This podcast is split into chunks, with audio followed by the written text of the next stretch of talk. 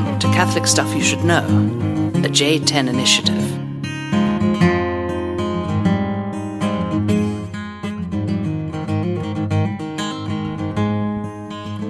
And we're off. Oh, jeez. Welcome to the podcast, Father John. Father Sean. The the uh, we're in the Larkin Lounge right now, so I guess uh, you know, living That's out of right. the old Patrick Diviney introduction, which is great. That was Gregorian rant. Gregorian rant, R.I.P.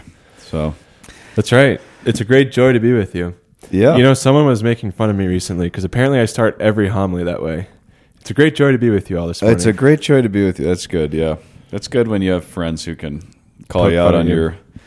You're gonna get you're gonna get your priest voice, and you're gonna get your homily, your weird homily. I hope Um, not. It happens. It, it happens. What's the your priest is, voice? I don't know. That's the problem. Is you don't know. I think I'm actually really boring as a celebrant, from what Matt Book tells me. Like my Ars Celebrandi is just very flat affect.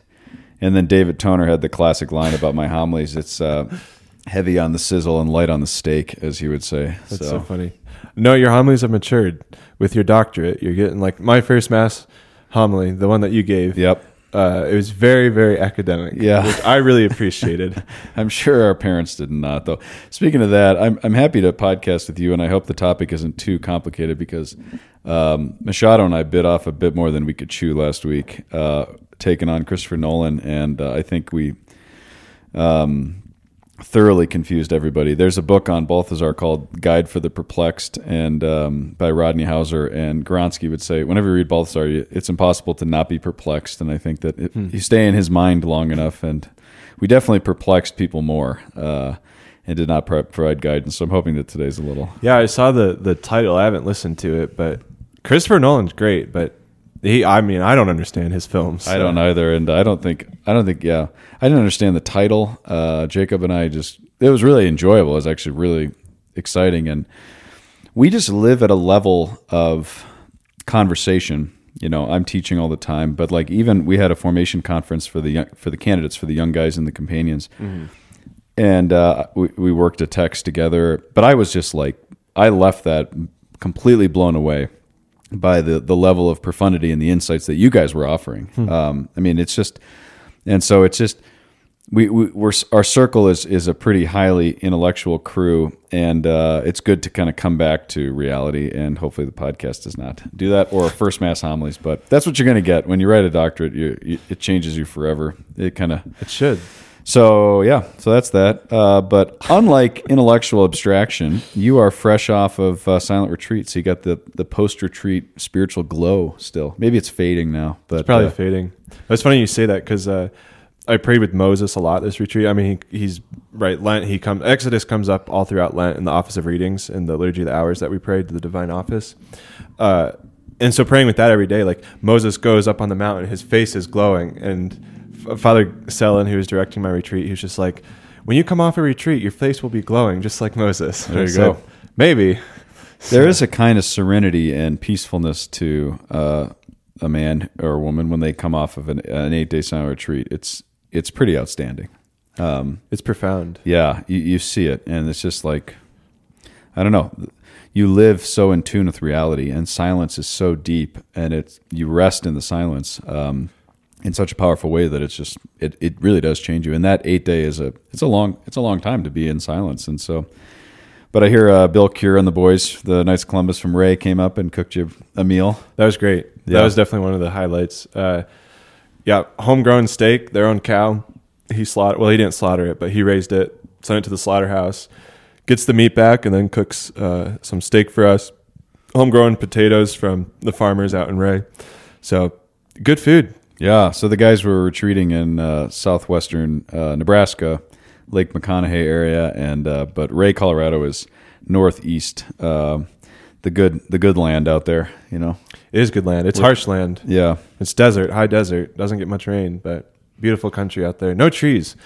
People are like, the trees and the mountains get in the way of your view, and I'm like, no, this is great. Yeah. I love the mountains, but uh, yeah, it, it's a different kind of beauty. It's it's kind of a uh, an intense beauty. So Speaking of uh, mountains, uh, this is the last podcast I will give before the Grand Traverse. So if I if something goes wrong and that's it, uh, I just want to say it was a hell of a ride and great to be with you. Happy Man. we got these two years. I'm I'm looking forward to the stories from the Grand Traverse. It sounds like a great race. Yeah, this is a ski race. It's 37 miles. My stupid friend Thomas Byer talked me into doing this, and we've been training up for the last uh, four or five months and getting the gear in order. But yeah, 37 miles through the backcountry. You start in Crested Butte at the resort at midnight, and then you go to Aspen. That's So it's about you got to cross over three different mountain passes. It's about 7,000 feet of elevation, uh, over 37 miles, which is a really long way to ski. It is. So Thankfully, it's, up and down, so you do get some downhill. But and it's not supported because it's it's just totally in the backcountry. Yeah. So the Archbishop of Denver uh, was I don't know how he came across this, but he found spot devices Uh-huh. and he texted me and he's like, "You better have one of these for your adventure." And I was like, "Don't worry, you have you actually have to have one. You have to have everything for a 24 hour emergency bivouac. We carry all our water, food, um, and then you just keep the legs moving. that's crazy. It's going to be nuts. So that's crazy. Can you send me um, your live tracking from the Garmin? From I the can spot? I can do that. Yeah, I got to figure out how to do that again, but I'll, I'll definitely definitely do that. So Live track would be great because I'd love to follow you guys. But I don't, I'm not going to be up at 2 a.m. following you. that's okay. Just turn it on at seven a.m. and if it's just the dot stays in the same spot for the next couple hours, then I'll send the helicopter. send the helicopter in. So that's April second. Say a prayer for that, but it's it's just going to be a great adventure. And uh, don't tell my mom uh, about it. I usually explain all the details of these things afterwards. Uh, so should be good. Yeah, should be good. That's great. April 2nd is Palm Sunday. I would join you, but at last, Palm Sunday is a big day here You are. Parish. Yep, absolutely. So it's hard to believe Lent's coming to an end here in two weeks. But tomorrow, today is actually March 19th, which is traditionally the feast day of St. Joseph. But since it falls on a Sunday, it's tomorrow, which is your great patron, one of your great patrons. Yep, we're taking all the boys skiing tomorrow, which should be fun. Just going up to Keystone, and then we're having a little après ski St. Joseph party back at the house. So Negronis and charcuterie and, and the work. So should be a nice community day tomorrow. Yeah, And then back at it. back at it. That's right. That'll be good. And then Easter comes, Easter break, which will kind of, it's always good on the horizon when you're in the midst of Lent. You're like, how am I going to get through this? And then Easter break comes, Holy Week comes, and that's always a chill week as well. So Yeah, that's true. All right, I see the spiritual exercises in your hand here. that's right. So I just went on silent retreat. Yep, Um, I figured we were gonna have something off retreat here. It should be good. I'll just you know The- sit back and the primary thing I want to talk about is actually silence. Okay. Like why why make a silent retreat? And someone once asked me once, um, do you think it's easier for an extrovert or an introvert to make a silent retreat? extrovert. What do you think? I think an extrovert as well. What are you? I'm I lean introverted, but I'm probably like an extroverted introvert.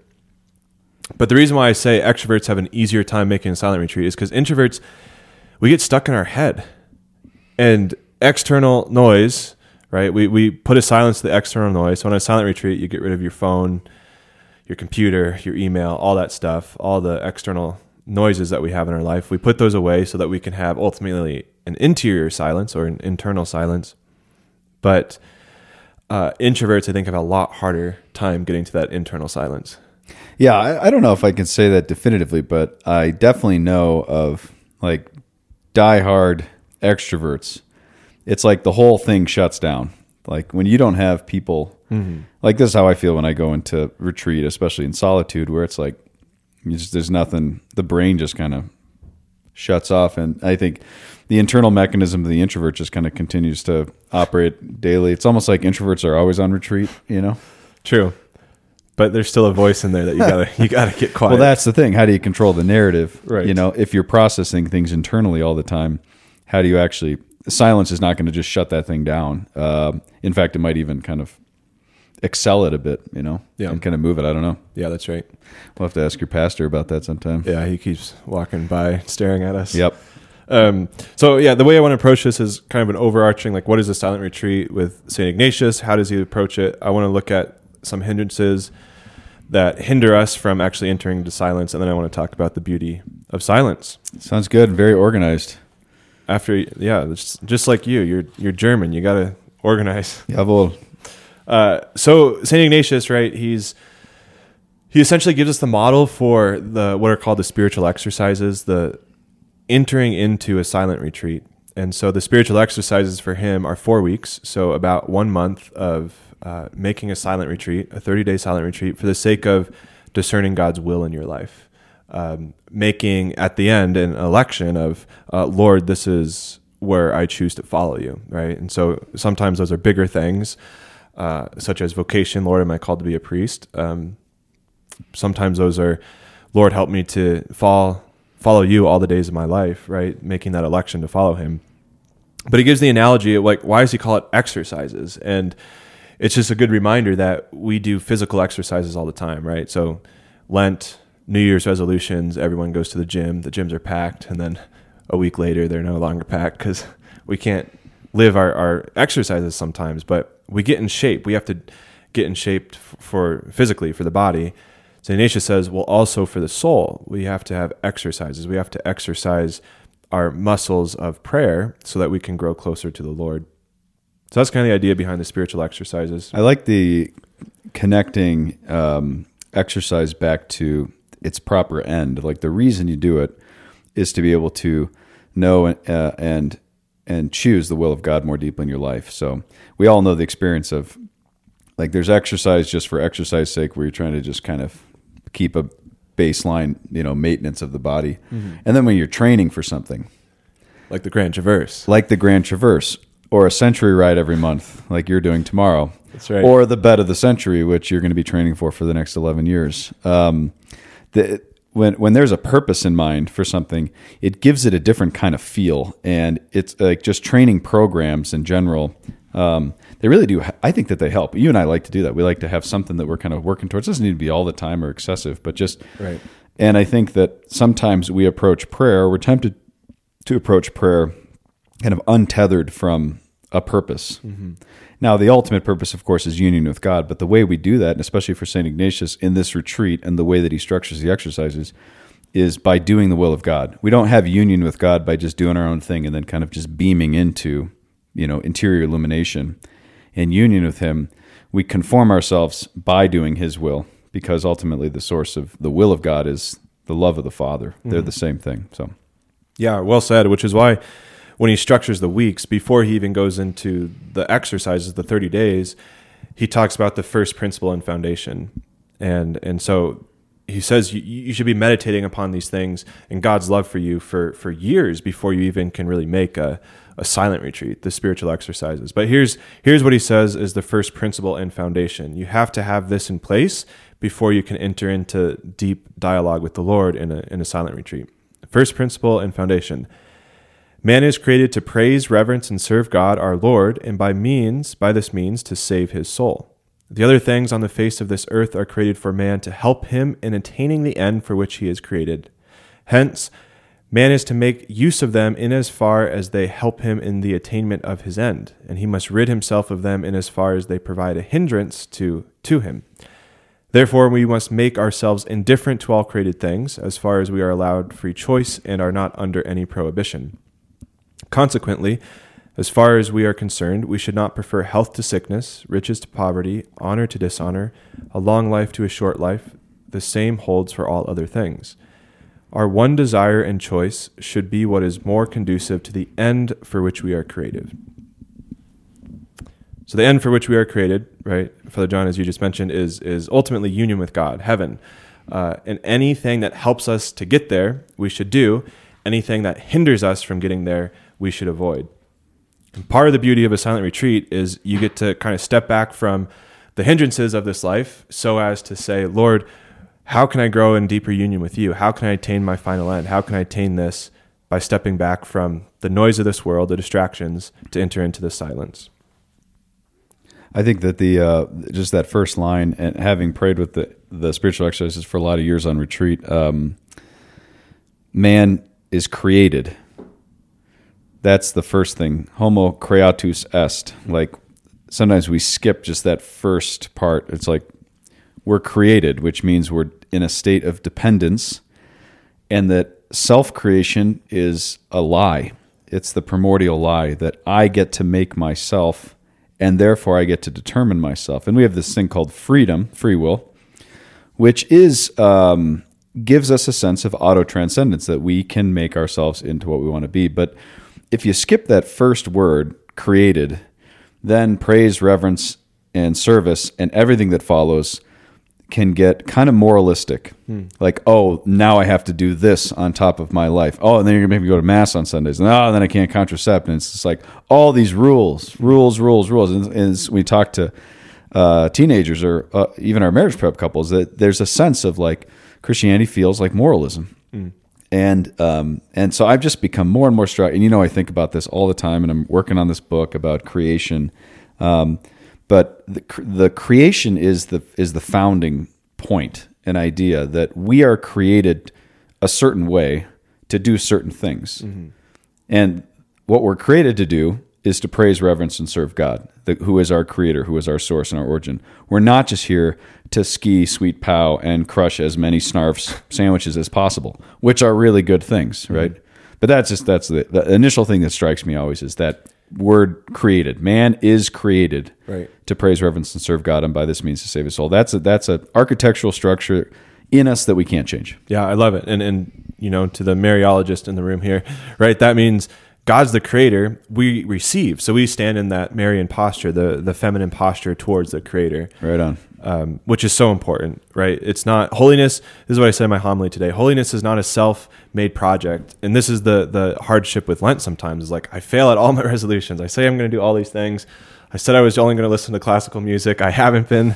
I'm sorry, Sarah Warner. She approached me after mass and she said classical music is good. So last time I was recording with Mike, I said classical music isn't my favorite, and And now you're now you're stuck listening to all of Lent. I was supposed to be, but I've ventured out a little bit. But I should go back. So, right, we we try to make holiness this self-made project of like I'm going to do this, I'm going to do all these awesome things. But the Lord reminds us, no, no, no. The purpose of the spiritual life is to go uh, to heaven, is to have union with Me, which means we have to be utterly dependent on the Lord. yeah, We right on. can't, we can't try to make it a self-made project. It's always a gift that we and, and- receive. and that self-perfecting project is is a thoroughly modern way of approaching God because it's still egocentric in the sense that it's me doing something for God hmm. who feels like this nebulous kind of thing that's like disconnected from reality. What is god? You know you talk about these nobody there's such a practical atheism that's connected with that of just like we kind of move through our daily life hmm. Uh, instead of kind of trying to flip the whole thing on its head and living a theocentric life, that God is the center of all things, that we wake up in the morning, we're receiving the act of our being in every moment. Our f- free will is utterly connected and tethered to His own, uh, that He is the good that we're trying to choose and all these other goods. And then that leads, of course, to this whole notion of inordinate attachment, which is the exercise and the project and the purpose of freeing us in order to do His will, which I'm sure you're going to get to now. Right. So yeah, hindrances is a good time for hindrances, and we could talk about many hindrances. The one that I want to focus on uh, is technology, because I think in order to have silence, we have to detach ourselves from technology. Um, and there's different ways to approach this, but maybe to to have you start. Gawronski, I, re, I will never forget in Switzerland, he said this. He said, "No machine has ever helped man grow in contemplation." I just I love that line. Uh, the only argument I would say, like, well, what about iBreviary? That helps me grow in contemplation, right? But I don't know. Do you want to expand on that? He ac he stole that from Balthasar. Okay. that's a creative kind of spin on it. Balthasar, um, in his book *The God Question in Modern Man*, says no machine has ever made the slightest contribution to prayer, there it is. Okay. which is true, and which is you know, despite the fact that iBreviary is actually quite helpful. Uh, you know, when we're moving around and stuff, we got to pray the office. Um, but it's not contributive like machines. Like uh, Jacob and I are going to talk about AI a little later in the spring, and um, what AI can't do is something creative, right? It cannot produce prayer. Prayer is something that's very deep and it's extremely personal and human, uh, and machines cannot do that. They can appear to replicate it. Uh, they can they can kind of find patterns very quickly and then reproduce these things, but it's not actually prayer because there's not actually a soul. There's not a rational soul. There's not a heart to these things. So I think that the the technology piece is that's a huge thing um, that we're so deeply absorbed in. Um, I read a statistic in the comfort crisis. I think it was. Let me see if I can find this exactly. Uh, how much the average person is on their on digital media every day? I think it's 11 hours and six minutes is the average person. That's crazy. Average person And that would include work, but regardless, digital media yeah so um, half of our day half of our life is connected to uh, to this digital media, and that says, "Whoa, this is like crazy." So when you when you separate from it, um, it's you feel yeah. The average person spends 11 hours and six minutes a day using techni- uh, digital technology, and then he talks about this kind of boredom that sets in an un, in an unfocused mode. Great book, Comfort Crisis. Um, but going into a retreat, uh, you you detox from it, Mm-hmm. and you feel it. Oh, I felt it the first the first three days. I was like, one, I was sleeping like twelve hour days. That those first two nights, I went to bed around eight, woke up at eight. I'm like, why am I so exhausted? Yeah, And like, exactly. you- your body, like, we just go go go all the time. And and to take a retreat, right? And retreat, the word retreat literally is a, is a battle, military term of like you go out on the front lines, you're fighting. Well, then you get beat down in certain ways. You have to go back, recollect, recollect your forces. Uh, you retreat so that you can do that, so that you can go back out and attack again. Yeah. Uh, which is a great image of why why we go on retreats. Um, Technology, uh, I was just writing on this this morning, um, but specifically the way we think about technology is uh, the digitalization of the world that has happened in, primarily in the last 50 years. So it's created this alternate reality, which more and more of the human experience is being drawn into. Uh, and so connected that we actually can't separate that. So you think about like Gen Zers in high school right now. It's like their social life is it, it's it's almost unthinkable to have a social life s- separate from technology. Right. And this is why parents, and I don't want to rail on Gen Gen X parenting right now. That'll come in a later podcast. Um, but there is a there's not to not uh, all joking aside. If you're a parent with teenagers, it's like my options are uh, regulate their phones to the detriment of their social life and make them miserable, or unlimited license like everybody else is doing. And uh, what do we get? Well, we get the same thing. It's the same spiritual collapse, the apathy towards the faith, uh, the eclipsing of the God question in their hearts, and then they become postmodern nones. Right. And that's just this is just what's happening everywhere. Um, and that's a very difficult dilemma, and I don't want to make light of it. Um, but uh, yeah, so the technology piece is just key, especially especially the the digitalization of relationship, which has to be we have to be completely detoxed from if we want to relate to God. That's right. Yeah, because it doesn't contribute. It doesn't help us in prayer, as Balthasar says and Gawronski says. Um, right. So we, as we detox, there's there's always pain in that, um, which is why the the first few days of retreat are just like, whoa, how do I detox from this so I can actually go and pray? Um, yeah, I, I have some stats here. This is a little different what you were talking about, but more so with smartphones because smartphones, technology, they almost become appendages for us. Like I can't go anywhere without my phone, and to the point where like I remember where was I? It was it was fairly recently, but I couldn't find my phone, and, and so like I pull over on the side of the road. I'm driving. I'm like, "Where's my phone?" It was in my pocket, my coat pocket, as opposed to my pants pocket. So that's why I couldn't find it. But I was like, "I need to go back home. Like, I can't live without this." And you know, certainly you can live without it. Like, I, I spent eight days without my phone um, on it. You know, so there's such freedom in this. But here, here's some stats: like, 85% of U.S. adults own a smartphone as of 2022. The average American spends five and a half hours on their mobile device each day. So you said just media in general, uh, or digital digital. How did you phrase it? Uh, just the digital realm, Digital realm in general. yeah. Uh, but what about your smartphone? Right, You're, we're on that all the time. Five and a half hours. Uh, on average, Americans check their phones at least 350 times per day, Unbelievable. or once every three minutes. The average American touches their phone over 2,600 times per day. So every time you tap your phone, which I think iPhones record if you went into Apple and they could see those statistics. Uh, as of 2022, there are roughly 6.6 billion smartphone users across the world. That's 86% of the global population. And as of 2022, 62% of website traffic comes from mobile devices Wow. uh, we're just on our phones constantly. So it becomes a hindrance, obviously, to the spiritual life. One one insight into this that I've thought a lot about because not to make you feel old here, John, but you're a geriatric millennial, Right, that is as true. they as they call you now. Uh, I'm almost a Gen Z, so I'm 94, so I'm right in the cusp. But I'm on the younger end of millennials. I had a smartphone. I had a BlackBerry, uh, whatever they're called. Uh, in, in eighth grade, right? I had free access to the internet, anything I wanted in eighth grade, which is just too young to have that stuff un, uncontrolled. And um, the insight that I've thought a lot about is instant gratification versus delayed gratification. These Zoomers, these Gen Zs, uh, my generation, our generation, we struggle to enter into the hard things of life, uh, prayer, uh, reading, um, hard things in general, the Colorado Trail. Why? Because it's a delayed gratification. I don't like to suffer. I don't like to go through my Lenten resolutions. Why? Because I want the instantaneous gratification of this music, this podcast, this whatever. Um, and and so it becomes all about the now, the instant, which is my phone.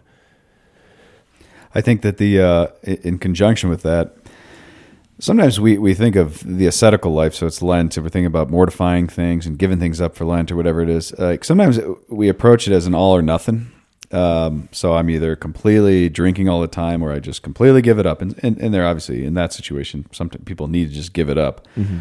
But there's also something about delaying as you're saying, like learning the habits of delayed gratification uh, is actually a kind of ascetical practice. I'm thinking about this because Father Dan Barron, I think, is really good on this. Just, mm. just maybe just wait each day until you whatever you know. I was going to say coffee, but that's that's actually absolutely not an option. Um, but you know, wait to check the phone, wait yeah. to do these things, and the notifications have to come off. I think that's the that's the killer. Is that um, we're picking them up every three minutes because it's buzzing all the time. And it's like so that needs to turn off. And we've we've talked about a lot of these topics already, like um, just uh, that figuring out how to manage this thing. The, another line from Balthasar, he says, we have to learn how to live with the monsters that are present. He's mm-hmm. talking about technology. Um, and so we can't just get rid of it. It's not just an option. We have to really think about how do you bring that into the life of a, of a, of a kid who's still maturing uh, and growing in virtue, hopefully. But also, just like it's a constant battle. It needs to be a constant conversation in our communities about how do we regulate these things because they are monsters, right? Like this is this is a uh, these things they, they'll just take us over, right? Yeah, and we'll become slaves to the creation. And that's why Heidegger says the technology is the ultimate. This is the destiny of man because now our, the creators have become slaves to the creation, mm-hmm. which is insane yep. to think about. I don't agree with Heidegger on that, but uh, but his essay on technology is really worth reading. So yeah, if if we don't master technology, technology masters us, right? And we become enslaved to it. Um, yeah. So so let's go back to this for a second. Most people listening to this podcast are not going to be able to make eight day spiritual exercise retreat. Mm-hmm. So, do you have any practical advice on just like the technology thing, I mean, you you just had a deep dive for those eight days and were able to really purify it. But like you're listening to this and you're saying, "Oh, that's nice that they get to do that." But mm-hmm. uh, do you have any thoughts just on your own experience of maybe regulating or um, kind of c- controlling uh, digital media in your day to day life? Just things that have worked for you as a priest now for two almost two years. Almost two years. Yeah, May fifteenth will be two years, which will be up on Little Bear hopefully. That'd be sweet. Um, yeah, I, I, think this is the right question. Like, uh, because obviously, depending on where you work, most people who work are need to be on a computer most of the day, or at least part of the day, or at least their phone, and and we have to stay in communication. Like, I get all that. I think to your point of silencing notifications is a great thing. Like one of the things I love with uh, iPhones now, and I'm sure it's the same on Samsung, Android, but you can have uh, focus, uh, the the screen time of uh, choosing when to have what notifications come in and uh, disciplining that. So I have like a work focus when I'm in the office, and I turn off all notifications except phone uh, phone calls essentially. Um, and that way, if I just need to get emails done, I'm focused there. Um, when I was on retreat, I did have my phone on. I just turned it to a, a retreat focus, and then the only person who can call me was Father Sellen because he was my spiritual director, and so. But it just prevented. But then, like those badges that come up, the when it says, you know, like you have five notifications and text messages. I turned all those off. And so, right, if it's there, I'll check it. If it's not there, it's just like, no, I don't need to look at this. Um, so I think out of sight, out of mind is, is part of it. But I think to your point and, and to Father Barron's point, it's how do we discipline uh, the delayed gratification in a way that says, okay, I'm only going to, I'm not going to check my email until 10 a.m. I'm not going to check my phone until, you know, 9 a.m. after coffee, after I get the kids ready, whatever it is. Uh, and then the last thing I think that can be really, really healthy is you should have technology free zones in your house. Yeah. So the dinner table, I think, should be one of those. Uh, a family that does this well, they actually have all the kids plug in their phones um, in the like living room area right next to their garage uh, door. They have everyone plug in their phone there, so no phones can go upstairs into the bedrooms. And uh, you know, there might be sometimes like someone's sick. There might be some exceptions to that, but everyone puts their phone there. And if you need to check your phone, you go there. But you don't you don't walk with your phone around the house. You need technology free zones in certain areas of your house. Maybe you have a prayer room for that as well. I think that's that's if I could hit on one thing you just said, I mean, I think that's just right on. Is like we need to localize technology and separate it from our persons. Um, so for kids, that's a, or you know young adults, that's a great thing to just like localize it. This is where technology is. It doesn't. It's not a. It doesn't consume our family life. Kids are not checking their phones. Uh, they don't need to take them with them when they're with mom and dad. Like it, it just these are things that. But to mom and dad, I would say, the iPad doesn't need to come to bed at night Right. and I get it. You're exhausted. and You're like, oh, honey, let's just watch a show. But like, as soon as that comes into the bedroom, it's in some ways it's it's violating a place uh, where it just doesn't belong in the same way as the kitchen table. Uh, there are sacred things in the house, um, and where the family convenes, where the couple is. These are these are these are sacred places, and they need to be hallowed in that way. Um, So I think just that that would be the the one thing I would I would challenge just is to say, uh, no no Ted Lasso season three tonight in bed. I'm sorry, honey, you Yeah. know. But the podcast boys are saying don't do it. Uh, it has its place. Ted Lasso's great, whatever, but um, not not with you in bed. Yeah. So, yeah, just to end on silence, uh, right? Because we don't need to go too deep into this, but Cardinal Sarah has that great book, Silence Against the Dictatorship of Noise. Uh, noise becomes a dictatorship, it controls our life, it tells us what to do. To step away from that. Um, Blaise Pascal once said, I love this. He says, what is he, fourth century, I think? Blaise Pascal? No, he's modern, oh, that's right. He's 17th uh, century. 17th century. That's right. So he says all of humanity's problem problems stem from man's inability to sit by himself for one hour. Right? We can't sit by ourselves for for one hour, and so practically speaking, okay, you can't do a silent retreat. Can you spend 30 minutes in the morning or in the evening of just downtime, quiet time? Maybe you pick up a book and read. Maybe you open the scriptures, the Bible. Uh, maybe it's just ideally, I think you should move towards silent prayer of just sitting with the Lord, uh, reading one uh, Bible passage, maybe the gospel for Sunday, and just allowing it to speak to you. Not trying to fill that silence with a bunch of noise, but just sitting in silence. Even if it's just 15 minutes in the morning, I think can go a long way. Yeah, for sure. And, and Pascal's point is so powerful because that was before the digital age. That was before the industrial revolution that he was he wrote that, and yet still he identified the kind of inherent restlessness in the human heart, and that it harkens back to uh, Augustine's beginning of his confessions. Hearts are restless until they rest in God. So you're not going to find rest in this life, in the things of this world, and that comes full circle back to what Saint Ignatius is talking about: is that like returning back to our purpose to praise, reverence, and serve God is actually the source of salvation, which is rest, which is the joy and the freedom and the peace that we desire. But we're searching for it uh, by trying to get everything done, like I am, or something, or just stimulating ourselves, or just the you know, whole entertainment industry is is situated on just kind of perpetual amusement, amusing ourselves to death, really. Um, and it's so unfulfilling. And we've all been there when you've binged on whatever, and it's just uh, it leaves that just that emptiness in the heart. So Yeah, technology free zones, and then to be able to not have the TV on every night. You know, maybe it's it's two nights of the week we're gonna watch a show. Maybe as a family, maybe as a couple, whatever it is. But having those times where we can be with each other without the distraction of technology. Three quotes on silence from that book, and then we can wrap it up. Sounds and emotions detach ourselves. Sounds and emotions detach us from ourselves, whereas silence always forces man to reflect upon his own life. There is no place on earth where God is more present than in the human heart. This heart truly is God's abode, the temple of silence. The Father awaits for his children in their own hearts. And then lastly, through silence, we return to our heavenly origin where there is nothing but calm, peace, repose, silent contemplation, and adoration of the radiant face of God. If you want to see the face of God, we have to enter into silence. We have to get rid of the, the artifacts so that we can see the true creator. It's amazing how real God becomes in silence. And Absolutely. I and as somebody who uh, whose life is filled with noise, and especially with the noise of activity, you know, not just like sound, but just activism is a kind of chaotic noise. Uh, Gawronski used to love to quote Thomas Merton, who would say, uh, "Noise is the great demon of the modern age." Um, that, it, but it's just the the frenetic interior noise, uh, and then we try and drown that out with external things, with external noise, and but when you settle into the silence, um, God is very real. And sometimes you, you go to places, um, pilgrimage sites. I visited uh, Kate Spacia at her religious community, which is a contemplative community, Mary Morningstar.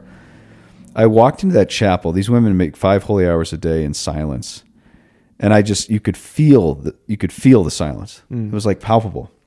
Um, and I was praying. I was offering mass for them, and I just felt like I was like soaking in. It was like I was in a spiritual spa. It sounds super weird, uh, but like you were just soaking in silence, and I could just watch my heart rate slow and the body kind of just return back to a normal state. And it was remarkable. And this is a physical space. Uh, and we love that. Uh, you know, we love the sacramentality of things. Um, that space matters. That space can be sanctified by holiness of life. That that's a deeply Catholic in, in, intuition. Um, and so, let's create houses, homes, rectories, where, like, you come into it and it just feels different spiritually. This is not just a place where the TV's the center of everything and it's just a typical kind of bachelor pad. But you walk in and you're like, "Oh, this is a place of contemplative and intellectual prayer and you can feel it you know how beautiful if our churches had that sense Uh, they do with the presence of christ there but just in a, in a deep way if that could be kind of cultivated by the community That's right. Yeah, we don't have to be talking all the time everywhere. We can come into a home and be like, "Oh, this is the prayer room," or "This is the the sitting room," and and to use those. Yeah, there's sacred spaces. To your point earlier, there's sacred places in the home. Let's keep those sacred. You know, we don't have to have technology in those rooms all the time. So, one of the interesting things that uh, has been playing out for me this lent and it, it kind of ties into this because you're not just talking about silence you're also talking about stillness. And i realized this lent you know lent is a time where things kind of pull back a bit. And i think lent is kind of supposed to be a failure. I don't think we're supposed to succeed at lent. Because i think the point of it is like we're powerless to self-perfect. Correct. That doesn't mean we, we should. I mean, it'd be awesome if I actually succeeded in Lent, but there's something deeper about like the conformity to Christ in a deeper dependence on Him. And I just, I just have found in my own life that I'm not still. My heart is not still, and it's crazy, and it gets triggered because it's wounded, and it's it gets filled with noise because I'm doing what I'm supposed to be doing you know, we were uh, we were laughing with Father CJ about no more email. You know, like we were talking about this yesterday. It's like we're down, we're starting revolution against email, and it's like, well, that's fun to think about, but the reality is we have to do this if it fulfills our mission. And I, I have much more administration now in my role, reptilian work, as Monsignor Shea referred to this week. Um, and uh, what I found was I'm trying to quench that lack of stillness myself. And it's creating more interior chaos. I'm trying to just do this kind of ubermensch move every day to be like yeah you've got 65 million things on your plate moving around all, constant stimulation um, looking after this whole seminary. But i'm it's this that self-reliance of like well i got to get it under control. And i need to have a still heart by the way.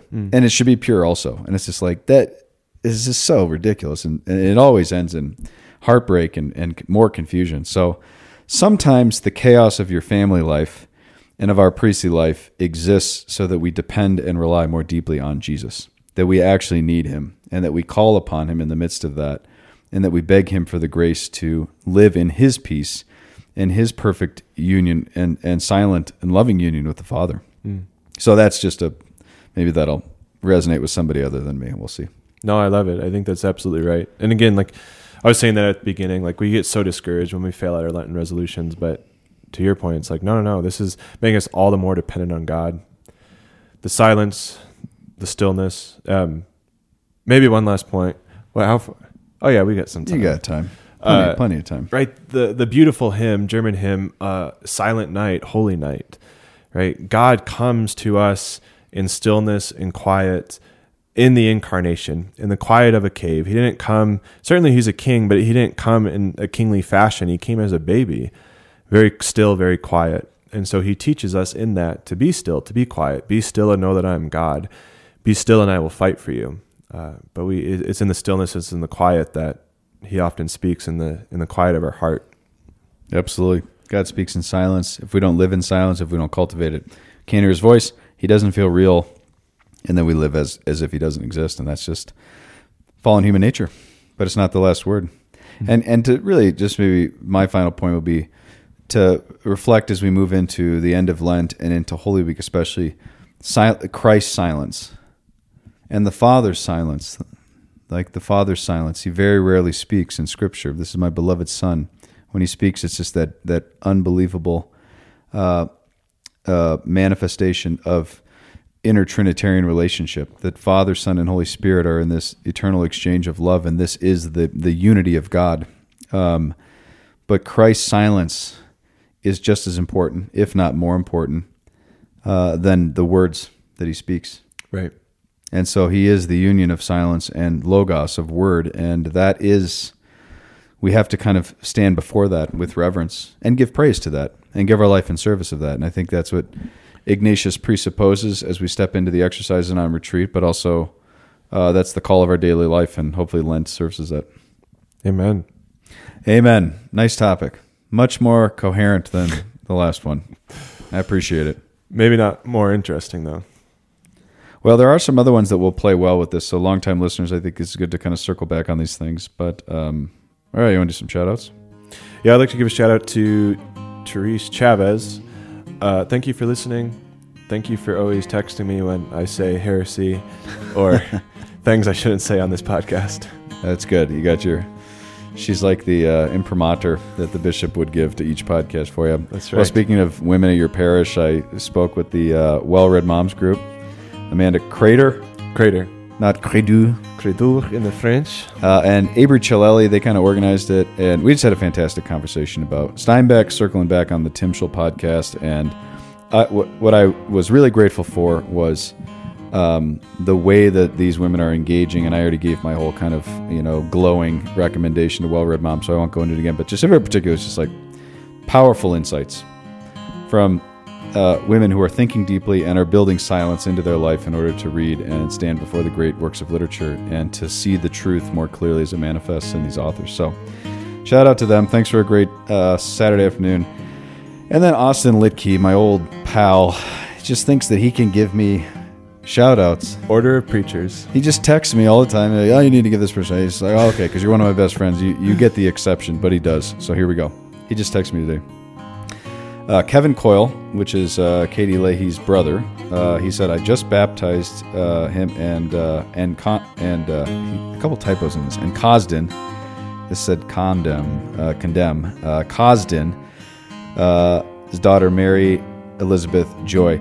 I don't actually know what this sentence says. He might have been drunk when he wrote it, but to these people, I'm going to give a shout out. And Austin, let's let's use uh, good uh, punctuation and spelling next time you request a shout out. So, Right, but you have a doctorate and you can't even spell right Katie's brothers are listeners, so shout outs to them. We'll just leave it at that. awesome well thanks father john catholic stuff podcast at gmail.com We will see you uh, when Sean and I are together. We'll see you uh, back in the Easter season. So have a blessed uh, Lent uh, and uh, Holy, Holy week, Week. and we'll see you in Paschal Tide. all right blessings on your lent God bless you all.